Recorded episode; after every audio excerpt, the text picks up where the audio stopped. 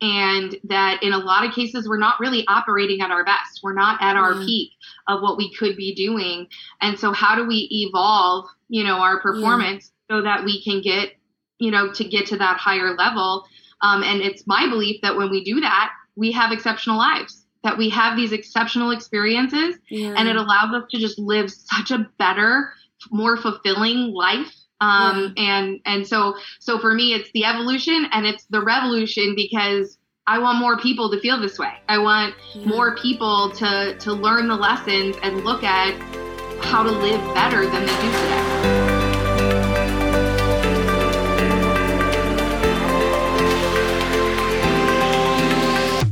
Hi everyone, welcome to the Moments with Chrissy podcast. Um, today we are joined by someone who I met. Um, she is um, a go-getter, definitely a jet setter.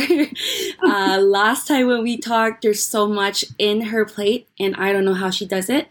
And so I really want to introduce you, Jessica, who's in this call. And Jessica is a spouse, a mother, a leader, a catalyst, a talent management. I'd say guru, but she's a leader for sure.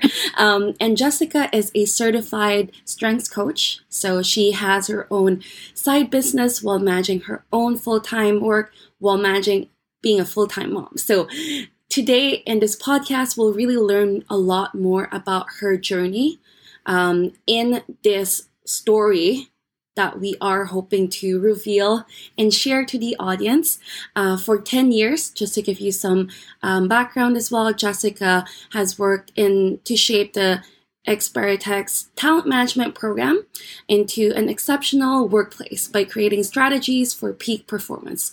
Uh, and what does that mean? We'll learn more as we introduce Jessica into this call. Hi, Jessica. hi thank you so much for having me Of course, it's so nice having you here. Um, how have you been? How's the weather there? it's actually well it's super hot it's Yeah. beautiful it looks Yeah. great from inside yeah. outside i don't know that it would feel as good but Okay. looking at it out the window it looks gorgeous Okay, so it's probably good to just stay inside. yeah we've had we've had a heat wave so my kids come home every day and they're like well we got to play on the playground in the morning but it's too hot in the afternoon so So it's it's, it's been it's been extra warm this week Okay, that's awesome. Well, Jessica, before we dive in, I do like to ask random questions in the beginning just for me to get to know you better. I've known Sure. a bit a part of you from our last call, but then um, our audience hasn't really gotten to know you just yet. So I'll be I'll be throwing in some questions uh, just to get to know you. Uh, are you ready for it? Yeah i'm Yeah. ready let's go okay, awesome. So um, I know you are in a four season um, country as well, or s- city, um, but which is your favorite season and why? So I love the fall. That's when I Mm. got married. Um, love the changing of the um, of the leaves, the color, um, and I love the in between weather Yeah. the best. I, I actually don't like really hot weather, ironically, um, and and so the fall is probably my favorite season. Okay, yeah, I agree. I feel like too hot, too cold. It's like you'd probably do not want to be outside on either of Yeah. those extremes. Yeah. Well, fall is Well, and- coming up. and- I live in St. Louis, and the allergies here are terrible. So the spring is not a fun time for me and my family. So Oh.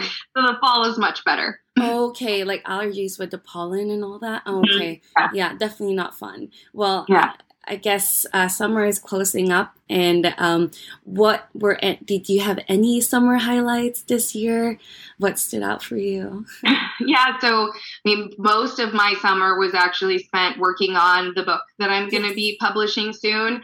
Um, we went, you know, finally on some vacations, you know, um, and spent a lot of time at, at my parents have a, a lake house, so we were able to go, you know, be on the lake, be outside, be in nature. I love that.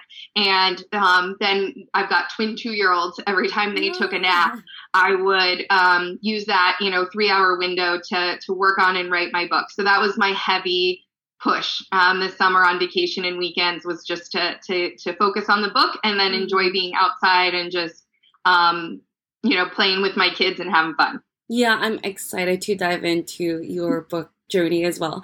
Um, but speaking of book, um, do you see yourself more of a reader or a writer? Mm. Gosh, that's hard now that I've written a book. yes, yeah. Um, oh, they go so together. But I mean, I am like an obsessive reader. Like my husband jokes that you can always find three to five books within reach of me at any time. And he's kind of right. Like I have books everywhere that I go and then they're with me. Even when I don't have time to read them, I still bring them with me. Yeah. So probably a reader. Yeah, okay. So I guess physical or an e-reader? Physical book? Or? All of it. All of it. I, oh. I have physical books. I will, and I read more than one book at once a lot. Yes. Or I'm, I'm. So I'll listen, be listening to a book on Audible. So I love to listen to to books or podcasts while I'm like getting mm-hmm. ready or or you know cooking or doing laundry, whatever. I just fill that time with listening, and then um and then I and then I read you know every night. Um and so I um so I have physical books I have Audible. I used to do a lot of e-reader. I, have done less no. of the e-reader. Mm-hmm. I don't know. I like the books and I love to like underline yeah. and mark it up and put in the in the you know in the in the column like yeah. this is what I thought or whatever. So I just I'm still a little bit old school that way. No, I love it. Honestly, like for me, I love, and it's probably a weird thing. I love like flipping the books and just like mm-hmm. the smell of the books. I'm just like, okay, I don't know how I'm going to move to an e-reader. I'm like exploring options, but I'm like, I don't think I can just let go of like physical books. It still has yeah. its own. Yeah, for sure. same. yeah. All right. And my very last question that I do ask all of my guest speakers is, what is your spirit animal? Ooh, a lion. Yeah. For sure. Yeah, that's that's it. It's um Has it always been a lion? I think so. Yeah. Um, it's my I'm a Leo. That's ah, you know.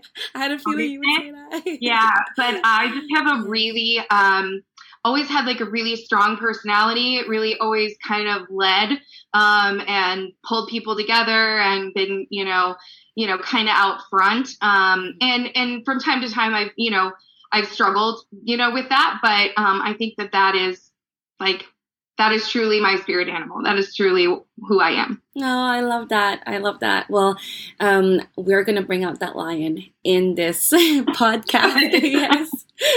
and so, yes, Jessica, thanks for answering those questions. Now we're gonna dive in deep.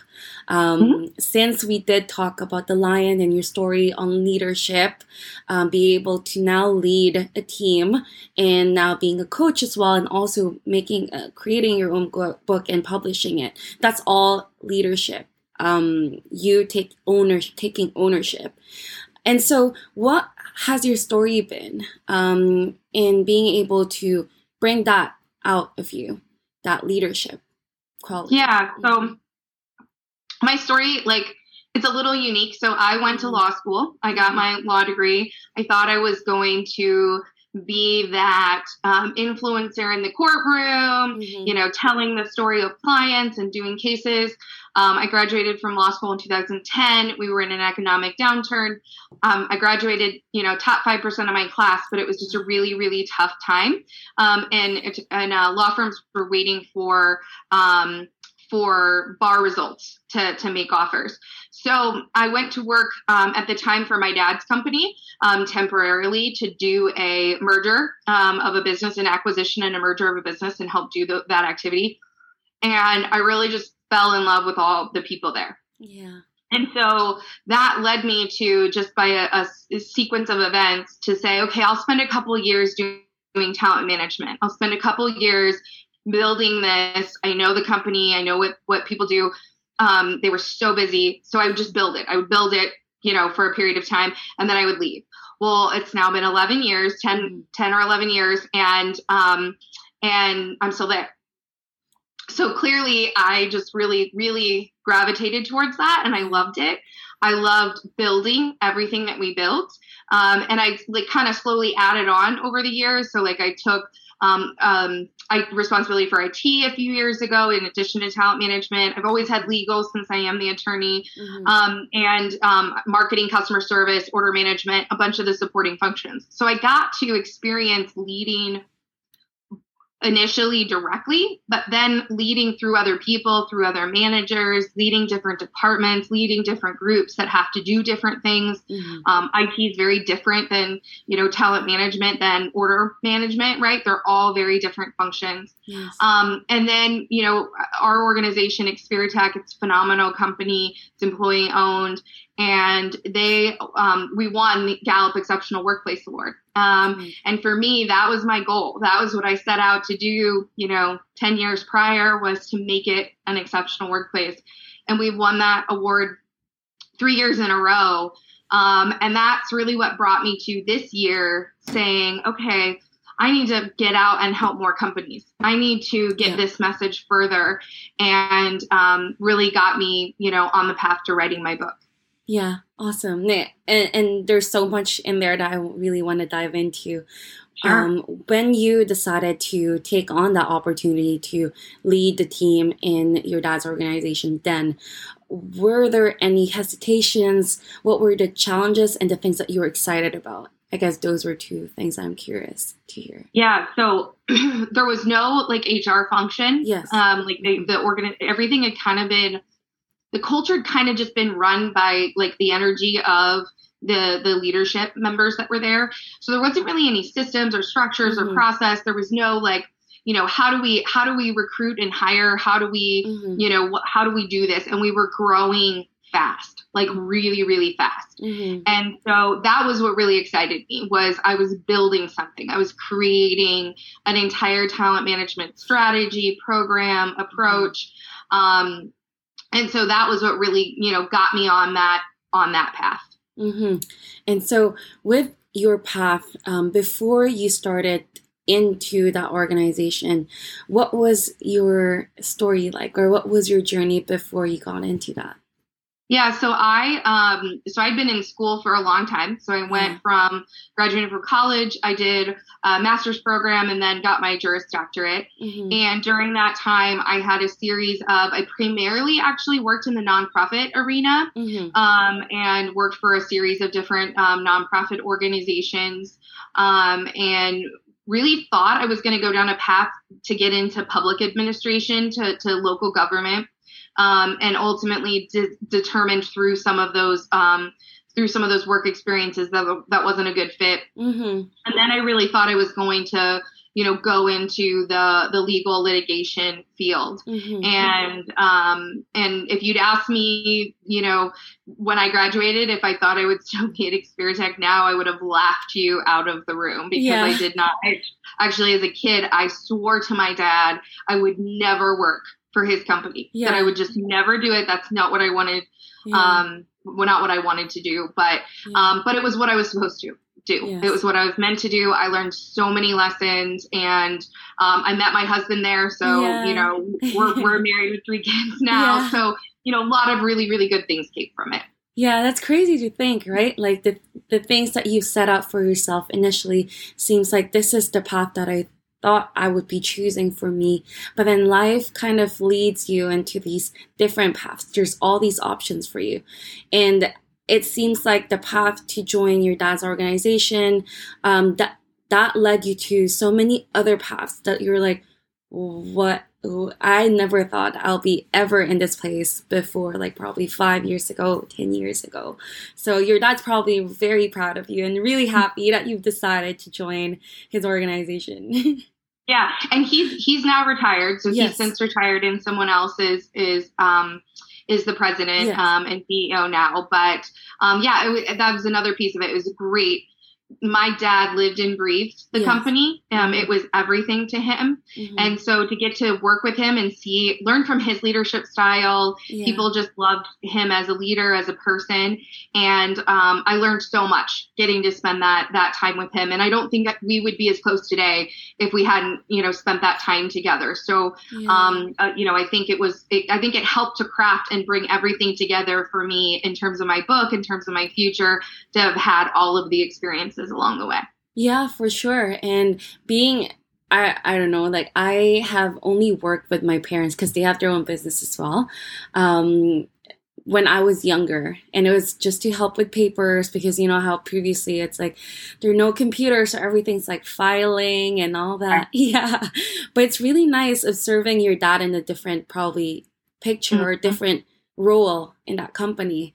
Um, and what would you say is like probably the biggest lesson that you've learned from his leadership in that company? Um, treat people like people.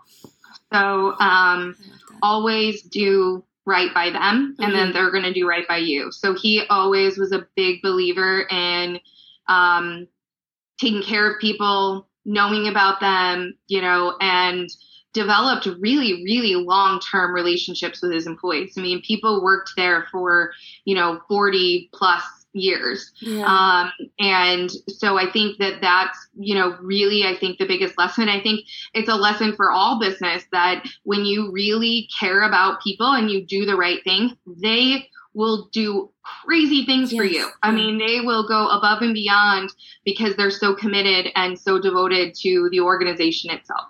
Yeah.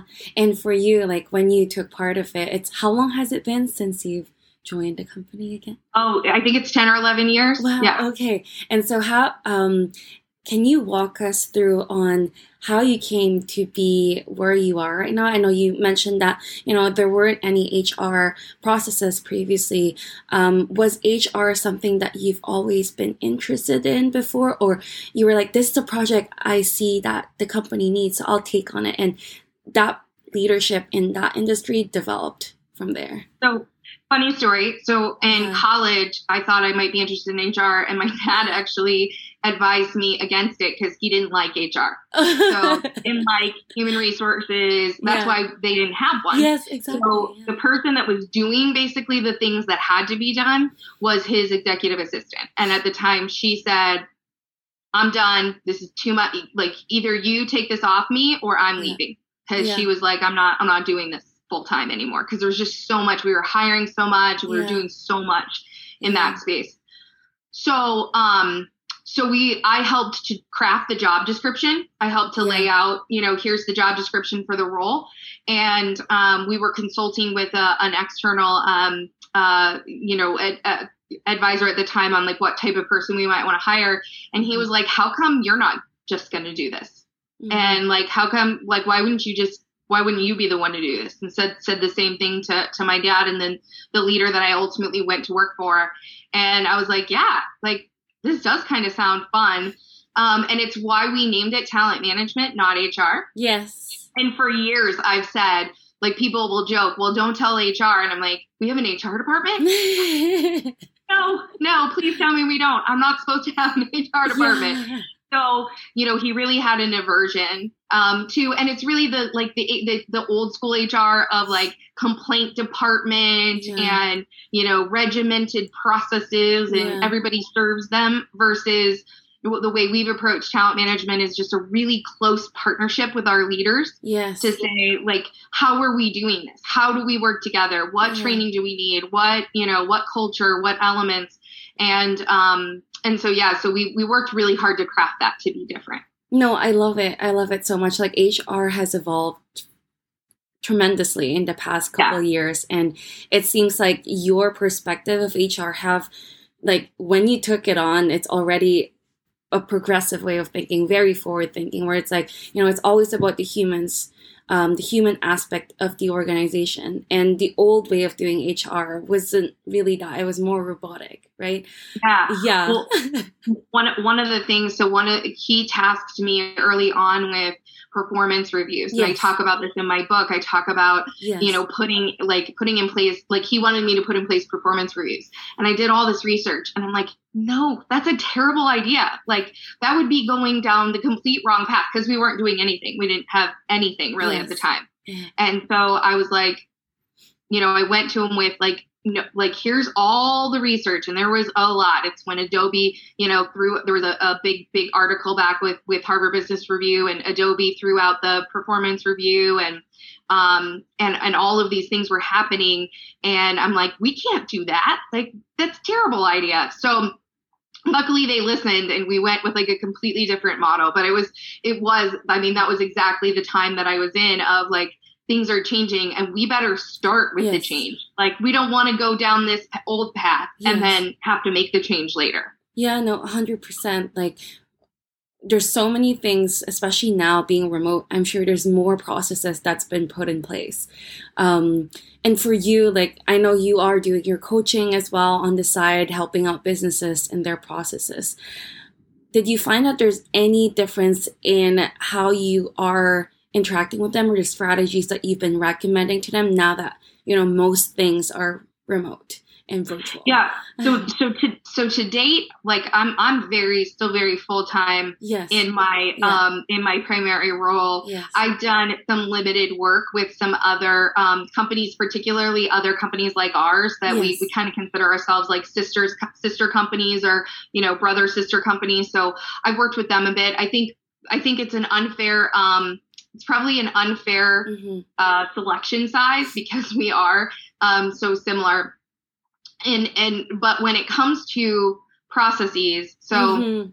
um, although you can't make people simple, this is this is big for me. Yes. You can't I, no matter what you do, you can't make people simple. Which is complex. We need to try to make the processes or the the the um, uh, approach to managing people as simple as possible. Yes. So I'm actually not a big fan of a lot of process or Right. a lot of forms or things like that. Um, and for for our organization, or, or my my philosophy is very heavily focused on communication Mhm. and coaching Mhm. and having the right conversation and and and having it frequently and and doing those things rather than a lot of a lot of structure now like everybody in the remote environment it's Yeah. a little bit more challenging yeah. um but it's not all that different to sit across the camera Yeah. from somebody when you're coaching them than it is to sit um you know a- across the room so and most of our organization was already spread out Mhm. a bit um, across multiple offices. So it wasn't like we were always face to face, you know, with everybody Yes. to begin with. So Yeah. you know, there was there was a lot of elements of that. Awesome. Um, I wanted to dive in your book, but there, I just wanted to bring up something that uh, one of my colleagues actually showed me this article, and it's super fascinating. So it's something about um, people showing themselves on camera and off camera, and a research was shared that sometimes it's okay. Like someone not showing their face on the camera does not mean that they're disengaged. Sometimes they're just they just want some space um, because they're probably back in back to back meetings. Um, this is probably a very specific thing, but I'm curious to know do you have any thoughts on, you know, managing meetings um, through video or audio now that everyone's working remotely and employee engagement? Yeah, so we're kind of hybrid right now. We've got about half of our workplace back back in the office. Mm-hmm. I think um so from my perspective, I think when people are on camera, uh, the first thing you have to do is make them comfortable with being on camera. Yeah. Um, and then the second thing is that I think when people are on camera, they are a little bit more connected. You can see their Yes. response. Yeah. So anything that's a smaller group, you know, that's a, a one-to-one or like maybe four or five people, Yeah. like I really encourage it. And there are days that I look nice, you know, like I do today, and there are days that I don't. Yeah. And I, it doesn't matter. I'll still turn my camera on. Um, this is just what I look like today. Yeah. Um, and um, I think, especially when you're talking about internal relationships, I think once people realize that's okay, there's, Yeah. you know, I'd rather us look at each other and make Yeah. eye contact and talk through the, the what we're talking about. Um, I think then they get a lot more comfortable with doing it. Now, I think it's a little different when it's a large group. Yes. Um, and then I think you're, I think then I think the whatever it is you read, I think is is absolutely right on that sometimes you know they might turn it on then they might turn it off you know Mhm. take a break to be able to like stand up or move around but still listening so i Mhm. think there's got to be kind of a, a balance between those two because otherwise you're sitting looking at a camera all day Yeah, no, I I love that you've differentiated the big group versus small group because that's true. Like if you're let's say in a smaller group, it definitely feels more human and personal if you show your camera and be like, "This is me today. Take it or leave it." yeah.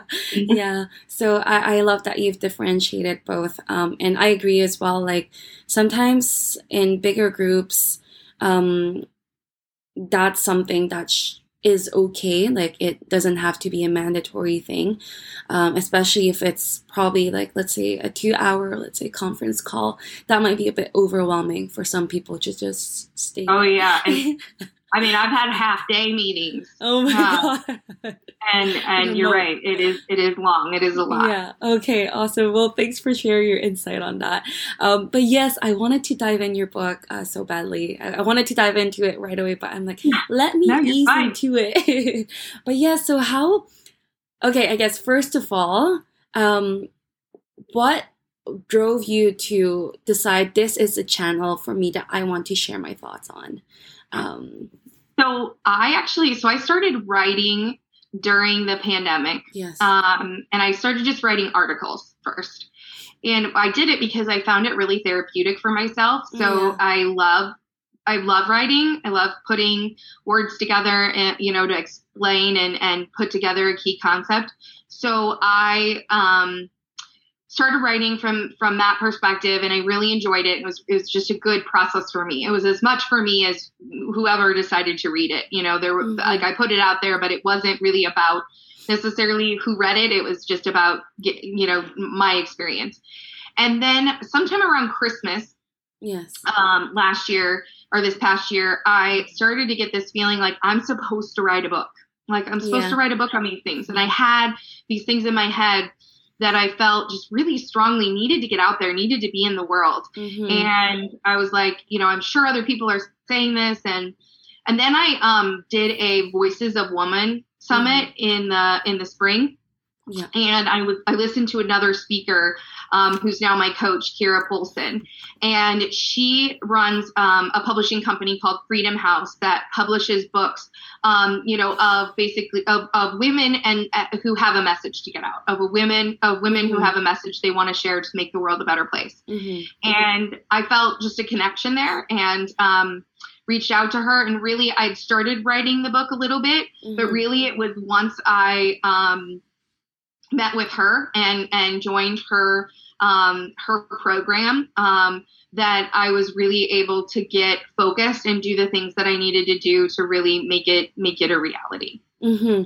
And um, your book, what so far you've published one book. Um, what do you think are the main highlights when in your in your journey to publishing that? Because it, it is quite a process, I'm sure, to actually sit down and you said on weekends over the summer you would write down stuff. Like, what kept you going? Because that's. Yeah. So I think for people who, um, and I've, I've now been working with a number of other authors who get this. Um, I think there's just something that's like, I got to write it, I got to get it out. And if yeah. you don't, it actually doesn't feel good. Like yeah. you actually feel like stuck. Like it, I just got to get it out. I got to. Uh, so, um, so for me, I, you know, I had a framework, like because it's the framework that I've kind of used. Um, and I use a very specific um, approach um, called uh, Oratium that is done by Tim Pollard.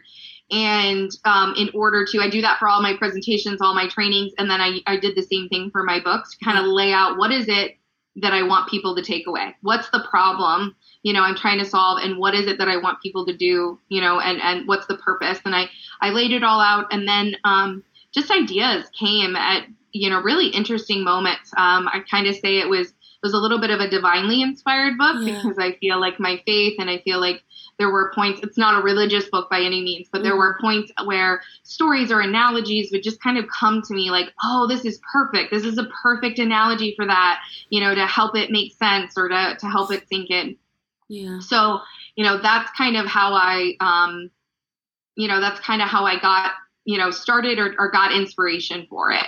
Yeah, no, I, I love hearing that. I've always loved to write as well growing up. Um, I did start journaling first before even writing articles because I agree with you. Sometimes putting words into together and putting them out there, it just feels like a relief or a release as well um, because you're sort of it's like energy that's like pent up in you're, and you're like i just have to let it go yeah. and a book is like probably the best way to er, there's probably a huge energy inside you that's like it's ready to like erupt well and and so i'm a i'm a gallup certified strengths coach so yes. if, if, i i do gallup clifton strengths assessments yes. um and and actually the book itself is is i'm a licensed partner with gallup yeah. to, to deliver some of their material but they um my number one strength in Gallup. So Gallup has 34 talent themes, and then you take an assessment and gives you your top five, or you can get all of them ranked.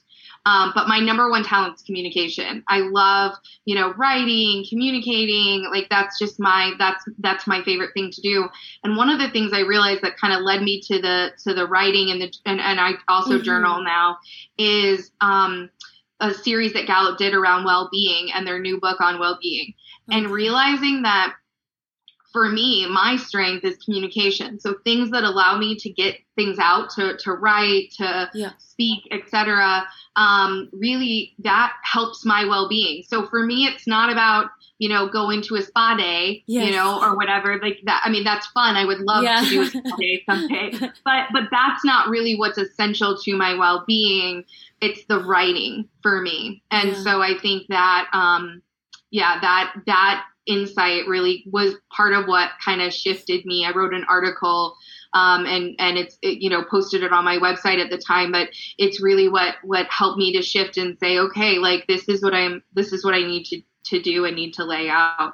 And I think it's a, I mean I think it's a really exciting and fun topic. Yeah, for sure. I'm, I'm definitely going to ask for that article. I do want to share it to the people for them to read as well. I think that's really awesome. Um, the title of your book is um, evolving life are Oh, sorry, life yep. R evolution. It's the Exception. it's the exceptional life revolution. Yeah. Mm-hmm. Um, and and I think of it that way because it is both our evolution because I think we have to ah, evolve our performance. Okay. That's a yeah. big part of it is evolving who we are to be at that next level in any role. So yes. I talk a lot about that it's this book is not just for workplaces, although mm-hmm. I've applied these principles extensively in the workplace. It's also for our role as parent, as mom, our roles in our communities, in our churches. It's it's our roles in life and that in a lot of cases we're not really operating at our best. We're not at our mm-hmm. peak of what we could be doing. And so how do we evolve, you know, our performance so that we can get, you know, to get to that higher level. Um, and it's my belief that when we do that, we have exceptional lives, that we have these exceptional experiences, yeah. and it allows us to just live such a better, more fulfilling life. Um, yeah. and and so so for me, it's the evolution and it's the revolution because I want more people to feel this way. I want yeah. more people to to learn the lessons and look at how to live better than they do today. No, I love it. Um, thanks for sharing that. Um, I know that there's also a free chapter for people to look into that. Yes, so I'll definitely um, plug that in this episode at the bottom. So everyone definitely check that out. I think this is, you know, as Jessica has mentioned, this is like a great way for you to not only apply it at your workplace, but also in your life. Um, I, I love the fact that you added dash R. I was like, I wonder. I have to ask her what this means. So yeah, yeah, yeah. Mm-hmm. Well, and and I'll tell you. Um, so your your audience knows too. So yeah, yeah I'll, I'll, I'll provide the first chapter for free, and then um, I've just decided that along with the book, okay. there's going to be a free workbook. So if you buy the book, oh, you'll get a free workbook. There's a lot all throughout it, um, different places where you can reflect on the concepts and really apply them. So I'm a big believer in you've got to experience it yeah. to to, to bring about the change or bring about the evolution just reading about it no matter how great the knowledge in my book is it's not going to make a lick of difference if people don't apply it yes. in their life so there's a workbook and um, and i'm providing the first um, the first series in my uh, of training um, around creating an exceptional um, and creating exceptional experiences yeah. um, as a as a freebie as well. So if you get the workbook, you get the free first free course uh, to to be able to to participate and and and and see what it's all about. That's awesome. It's a package deal. it is. Yeah. Well, it really matters yeah, to me that it. it. impacts people. Yeah, that people can take something. And I've read the book like a thousand times now because yeah. I'm I'm also a maximizer who really cares about every detail and wants to make it perfect. So I read it, and every time I reread it, it's my book. I wrote it, right? But every time I reread it, I find something else in it yeah. that I'm like, oh yeah, that's really good. I got to remember that. You know, Yeah. like I, I'm going to use that tomorrow with X Y Z employee. Like I'm gonna I'm gonna talk to them and and use that. So yeah. um, they're just really practical principles that I think anybody at any point in their career and at any point in life, whether they're an you know unpaid worker who works at home and does Yeah. the ton of work that happens in the home, Mhm. or whether they're in the workplace or they're in the community, no matter where they are, you'll you'll find something you can take from this. Yeah, no, that's great. I think everyone, especially now during these times, really need that extra boost to know that, you know what, we're going through something rough together, um, and that's okay. But that is not an excuse to limit yourself from being, as you've mentioned, exceptional and live an exceptional life, even during these times, right? Um, and for you, I'm really um, curious to know like, you're a mom of three kids, full time employee, published a book coaching on the side as well. How do you manage all of that? Like, what's your system that keeps you? Yeah. so, um, you know, I, I think, I think for me, it is staying organized. yes. It is also, I don't think earlier in my career I would have been able to do yeah. some of what I'm doing now. Um, I think the fact that I had developed um, managers and employees who work for me in the workplace that are just really talented and really sophisticated today, that helps. Um, they need a lot less, you know, hand holding, Mhm. um, you know, maybe than in the past. And a lot of our systems and processes and things are, are pretty mature and pretty Mhm. developed.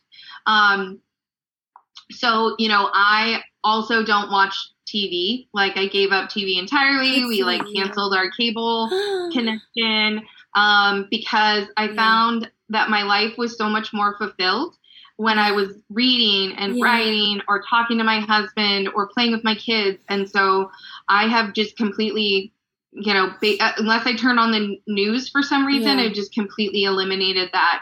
Um, and I know I'm going to miss out on some like cultural things that, you know, it helps to know about, you know, Game of Thrones and, you know, things like that. But, um, but for me, at least at this point in my life, um, I, I found writing my book so fulfilling that Yeah. you know doing that every night. So I would I would work you know I work in a normal day. yeah. Um, you know maybe maybe seven seven thirty till till five five thirty six Mhm. depending on the day. Be with my kids till they go to bed at seven seven thirty, and then Mhm. I would go um, work um, until you know until I went to bed hmm and then on the weekends I would be with my kids and then I would take the nap time. My my son didn't doesn't nap but he'd take that time with my husband. Yeah. and um or you know the every parent's babysitter the ipad he'd get that for a little while. Yeah. um so that i could work on on the book so that's really and then i and then i hadn't taken vacation in a long time so we took more vacation this summer. So i was able to use a lot of those days too um as opportunities. That's awesome. And do you feel like after you've released this book or after you've decided to dedicate your time in this project that your interactions with let's say your family and your friends have changed as well or? Yeah so i actually talk about um in the book and and i yeah. does this really work? Like like what's my what's my proof of this? Or like i'm i'm making you know i'm, I'm providing all this information and one of the things that i say is so i i'm not a researcher. I'm not an academic i'm not bringing totally new theories or Mhm. or in you know or or elements i'm just bringing what currently exists together and there are such phenomenal leaders and writers in in this space you know from Brene Brown, Shawn Achor, Cy Wakeman. Um, you know, there's just so many who have done such good work, and so I'm really just building on that. Mhm. Um, but that I, but that for me, the more that I apply these principles in my life, the more that I use them, the more that I live by them, the more fulfilled I am, yeah. the happier I am. yeah. I mean, I live an exceptional life. Now, an exceptional life, just to be clear, it's not a life free of problems yes. that, that is that is not, not the case. I'm not selling. I yeah. just posted a recent article on like I'm not a snake oil salesperson here. yeah. Like not a um, this is not a like bait and switch. Like that you're not gonna have a perfect life. Nobody can. Nobody. But how can you have more of those exceptional experiences? Those experiences that fill you with joy and satisfaction and make you feel good about the life that you're living. And so that is the goal. The goal is not perfect. The goal is exceptional. It's better than. It's it's it's it's superior. It's extraordinary. It's more than what you're living today. And how do you feel it more? And so mm-hmm. for me, I've seen it for myself. I've seen it for the employees that I've coached in my small sphere. Our business is pretty small. It's a, it's a 200 you know person um, um, company, but you know in that business, I've seen what it can do um, for people, and so I know it's possible. I yeah. know that more people can live this way. Yeah, and it's it, it's wonderful when you say that. It's like sharing your truth because the words that you've written in this book is not just words that came out of you while randomly while let's say reflecting on things. It's things that actually you've practiced in your own life and your employees as well have practiced as well.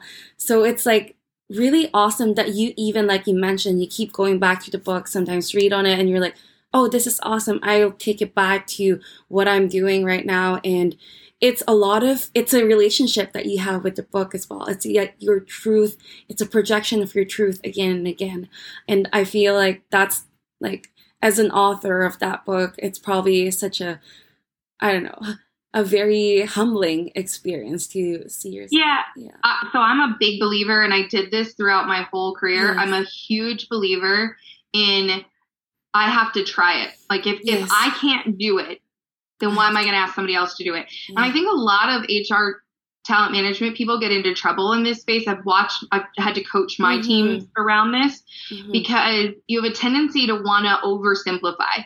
Like, yeah. oh, like this isn't that hard, manager, just do it. Yeah. But when you're a manager and you're like, it's hard. You're trying to get the work done.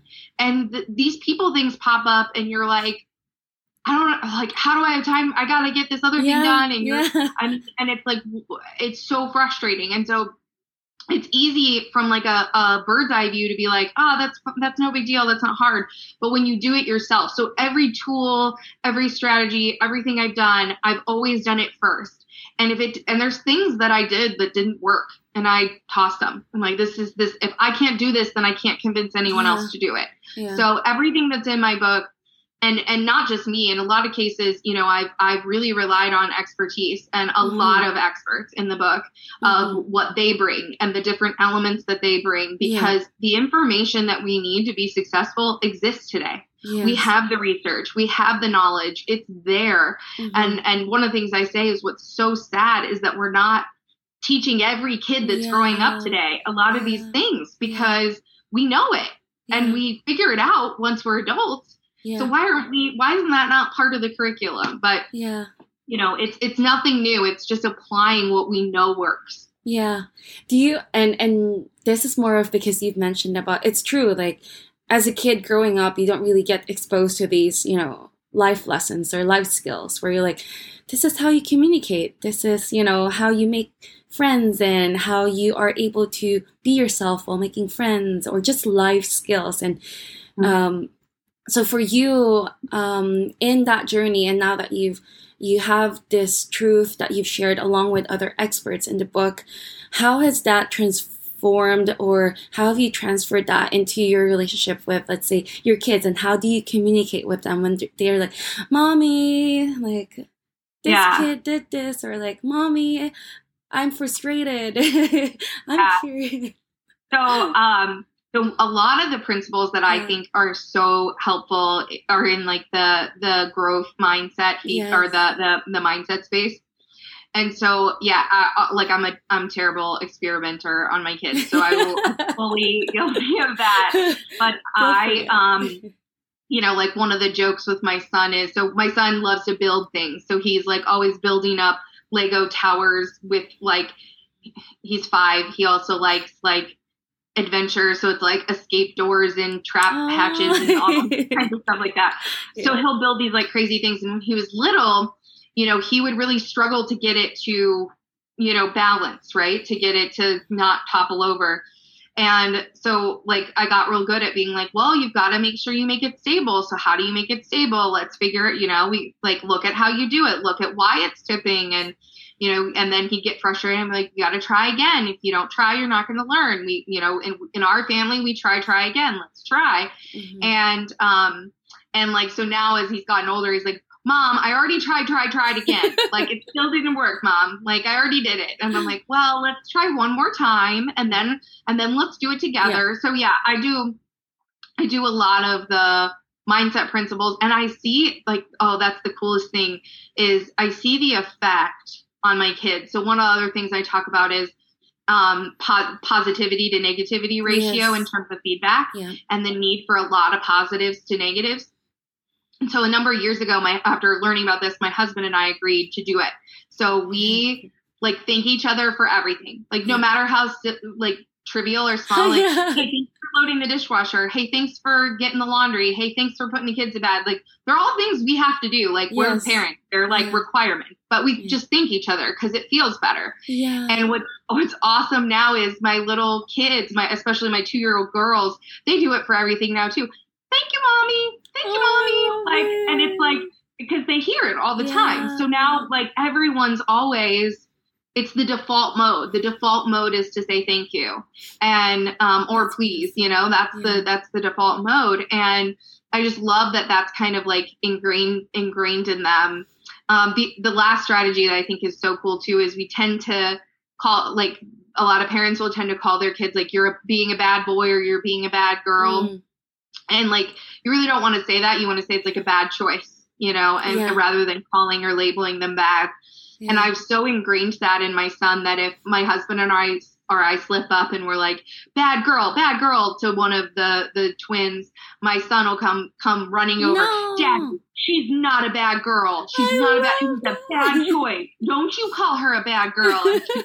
love it. He's Let's learning. Oh my god. Fully learned it and yeah. he believes it and yeah. knows it. And it's just such a difference, right? Like, okay, yeah, I messed up. I'm really sorry that I messed up. That was a bad choice. Yeah. Versus now I'm bad, you know? And so there's just things like that that I think, and I've got a whole chapter in the book on on uh, family and how to apply the the principles to your role in in the family and it's a it's a space that like you don't get training on you know and we need it honestly, as parents, like we need that information. We need better data points to help our kids evolve and grow.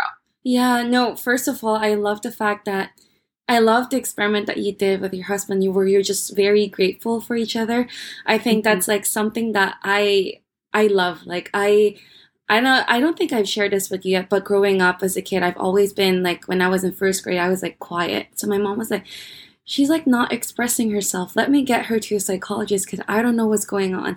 But basically, the psychologist, this was like 20 years ago, they're like, um, why don't you try this project uh, for 365 days write three things you're grateful for every single day and i did that religiously because i was really more of an introvert and that changed my life completely that yeah. even with my partner right now i always thank him for any everything and he's like why are you thinking i'm like it's by default. And now he's doing the same thing. So I feel like it's so beautiful to have that kind of grateful mm-hmm. gratitude sense of gratitude in everything in the smallest things, big things, whatever. Just like being in that space is just so calming and nice and just makes everything better. So yeah, um, yeah. I, I did similarly. So when I was um yeah when I was after some health issues, yeah. I did a gratitude journal yeah. to try to stay positive. Yeah. And it, it forever changed. I agree with you. Right. Once you do it, it forever changes how you think. Even if you don't still do it, yeah. you kind of like naturally do all the time. Um, and I call them in my book, I call it life, uh, lifetime movie moments too, um, where I, where I talk about like, when you're in a moment, think of it as if it's like you're watching it on TV and like yeah. how the music would be playing and how like because there are moments in our lives that are like that, like this silly moment, something just spilled all over the floor. And in the in the in the movie, it's yeah. funny, you know, yeah. it's not you know, it's like I can't believe they did, you know, and so think about it that way and try to see it through that lens yeah. so that you appreciate it you know you appreciate yeah. it that much more looking yeah. at it that way no i love that because it makes it much more the small things now become like the big things that matter right like mm-hmm. you know you, you let's say you did the dishwasher your husband sees it like oh thank you like you know it's like something that because you it you did something for the family and he's doing something for the family it's like all these gifts that you're just sharing with each other but through actions which is much more beautiful. So yeah. yeah i, I love that. Um oh my gosh. Okay well i have to read your book because i feel like there's a lot of things that we're talking about here that is gonna show up in there. Um but that's awesome. Like i didn't um i didn't know that it was also like you know there's like family aspect of it in mm-hmm. there as well. So um definitely for anyone who wants to nurture their family better, nurture their relationships better. That's like definitely a good book. Um, but yes, uh, Jessica, maybe you can tell us a little bit more about your book um, in your words because I'm not fully versed yet. Um, yeah. But yeah, tell us a little bit more about it. So yeah, so I mean, it is the book is kind of set up. Um, yes around first, you know, uh, uh, why is it important? You know, why do we want to live these yeah. life experiences or have these exceptional life experiences, and under, understanding what we have to do to kind of prepare to yes. to really live life that way. Yeah. And um, and then you know, what's the guide? So I've got a, a model that I use called the four keys to mm-hmm. to peak performance, and so that kind of lays out, you know, what are the things you need to be doing to really reach that state. That that, and when I say peak performance, I don't mean like the top. I mean mm-hmm. like at your best, where you're living and, and using your, your strengths and skills to perform at your best. And then I talk a little bit about also about um, the the pandemic, about 2020, mm-hmm. and the lessons that we learned from that experience. That I think it's easy to move on from and not yeah. take the time to say, okay, how has this changed us? And it's changed everybody because everybody, no matter where you were in the world, everybody went through the pandemic. Whatever you believe about yeah. it, think about it, everybody experienced. Yes. Yeah. And so, based on that, what have we learned? And how can we use it to enhance our lives? How can we use it and and and instead of looking at it as the the forgotten year or the worst year, look at it as the lessons that we learned. And then the last, the very last section, it then takes the four keys and it applies it to um, each different area. So I apply it to leadership mm-hmm. um, and, a, and, a, new way to kind of think about leadership, which is to lead with or lead together, mm-hmm. um, where everybody needs to step into leadership and think of themselves as a leader. Mm-hmm. Um, and then I talk about it in the workplace, I talk about it in families. And then the last thing I talk about is in our communities, mm-hmm. because I think that, and I think everybody kind of feels it these days, there's just this brokenness there's just this lack of connection. And we're a society based, um, you know, species. Like yes. that's how we're supposed to live. We need each other yes. in yeah. order to evolve, in order to grow, in yeah. order to progress in our lives. And the more that we fight and argue and put ourselves into different buckets, the worse it gets. Yeah. And so that last section is really focused on like, what do we need to do in our communities, yeah. you know, whether that's our religious communities, our education communities, you know, our government communities, what do we need to do to transform them to really serve us the way mm-hmm. that we we need them to? Mm-hmm. Um, and we need good people to play roles in those communities. Like we, we can't ignore them. We need them. And so how do we do that? How do you perform a, a role well in that in that space? So mm-hmm. really trying to give the tools, but then also make them, you know, very applicable so you can understand them in kind of context of the different roles that you perform. Yeah, no, that's awesome. And definitely I love the fact that you have a workbook beside it so it, you can work along while reading. So that's really yeah. good. Um, and so I know we're almost wrapping up here. Um, but mm-hmm. Jessica, I did want to ask you two more things. So we did talk about the sense of gratitude and how that's really impacting um, one's life and the way we look at things, the way we look at people, the way we look at the world, our past, present, and future. Like for you, what are three things that you're grateful for?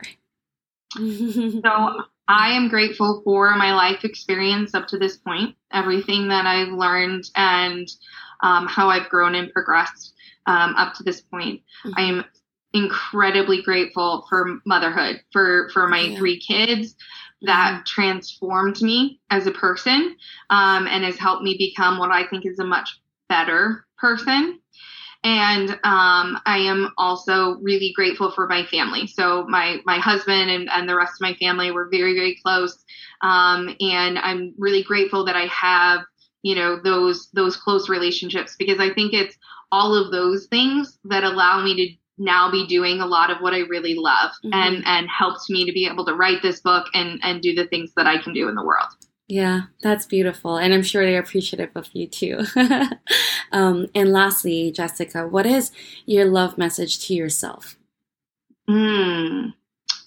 What does that mean? So love- that that's um, it, think of it as you talking to yourself. Like, what are things that you you love about yourself that you you probably have not talked to yourself for for quite some time.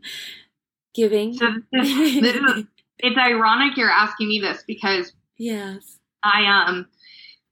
I'm uh, so now that I finished the first book, I'm in the midst of writing a second. Yes. Um, on learning to love yourself or learning to love myself, um, because it that's been a struggle for me, honestly. Um, and I think it's like the center of that is actually like knowing yourself first um, and and knowing what makes you uniquely you and not the identities that we wear yes. like and i talk about that a little bit in this book too but we put on these identities based on whatever group we decide to to affiliate ourselves with and then mm-hmm. we like have to have all the pieces um, and i really hate that because yeah. i'm not in those buckets and i don't want to be in yes. any one of those buckets yes. so i think what i you know long-winded way to say I think what I love about myself the most is my ability to continue to grow my mm-hmm. ability to continue to evolve to to look at the landscape understand what's going on and keep getting better and keep making life better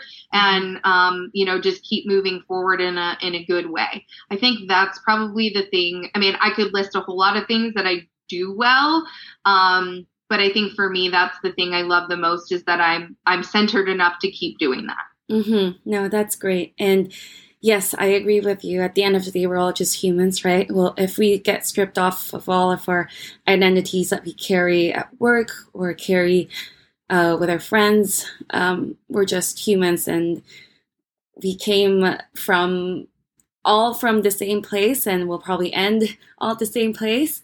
Um, so I think what you're doing is exceptional as it is, and I'm really looking forward for people to learn more about you. So, uh, Jessica, where else can we find you? Yeah, so um, I'm on Instagram. You can follow me on Instagram.